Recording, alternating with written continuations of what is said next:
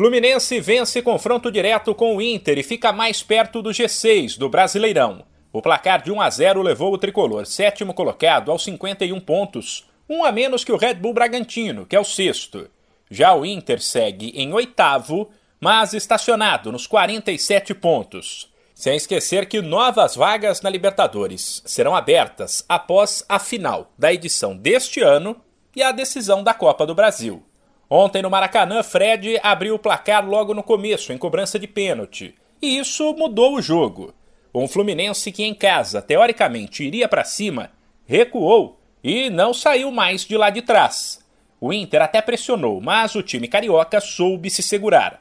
Depois, o técnico Marcão elogiou os atletas e a torcida do Fluminense, que apoiou o tempo todo. A gente sabia que de alguma forma a equipe do, do Internacional ia nos agredir pelo, pelo talento da, da sua equipe, mas dar os parabéns, o mérito para todo para os nossos jogadores. É, o nosso torcedor entendeu que era, que era um jogo difícil, realmente a gente ficou com pouca posse. A equipe do Internacional ficou mais com a posse de bola, mas era o jogo que a gente precisava ganhar.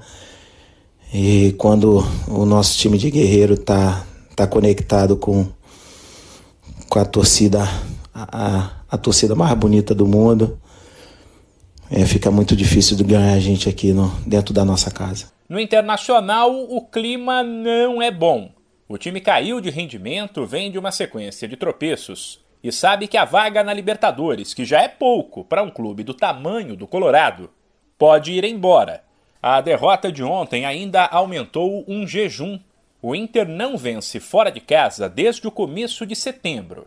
O técnico Diego Aguirre admitiu o momento ruim e falou em buscar uma reação rápida. É verdade que estamos numa fase ruim, eh, mas também, como eu falei para, para os jogadores, falamos faz pouco tempo, isto ainda não acabou e temos que revertir e, e, e ainda três jogos por, por a frente. E eu sempre falo a mesma coisa. Quando, quando tem uma, uma fase ruim, a primeira coisa que tem que fazer é ganhar o próximo jogo. E vamos a dar tudo para, vamos a, a fazer tudo para, para tentar eh, ganhar domingo em casa. E, bueno, e aí vamos a ir eh, vendo o, o que acontece.